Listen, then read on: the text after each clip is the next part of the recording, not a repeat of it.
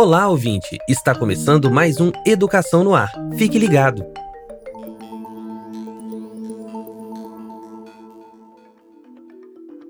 O Brasil foi pioneiro na implantação do 5G na América Latina. Com a chegada da tecnologia, a expectativa do Ministério da Educação é de que aumente o número de estudantes brasileiros conectados à internet. A ampliação do acesso à internet na rede de ensino é uma das prioridades do MEC. A previsão do Ministério da Educação é de que até o final de 2023, todas as escolas públicas do país tenham acesso à internet de qualidade o MEC tem buscado se aproximar do mercado de tecnologia para entender oportunidades que possam ser experimentadas e incorporadas no processo de ensino e de recuperação da aprendizagem.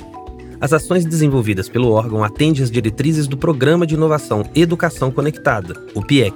Desde 2019, foram investidos cerca de 560 milhões de reais para conectar as escolas brasileiras e formar professores para o uso de ferramentas tecnológicas. A internet 5G foi implantada no Brasil em 5 de julho. A tecnologia já está funcionando em Brasília e em mais 22 capitais. A previsão é de que esteja liberada em todas as capitais até o fim de outubro.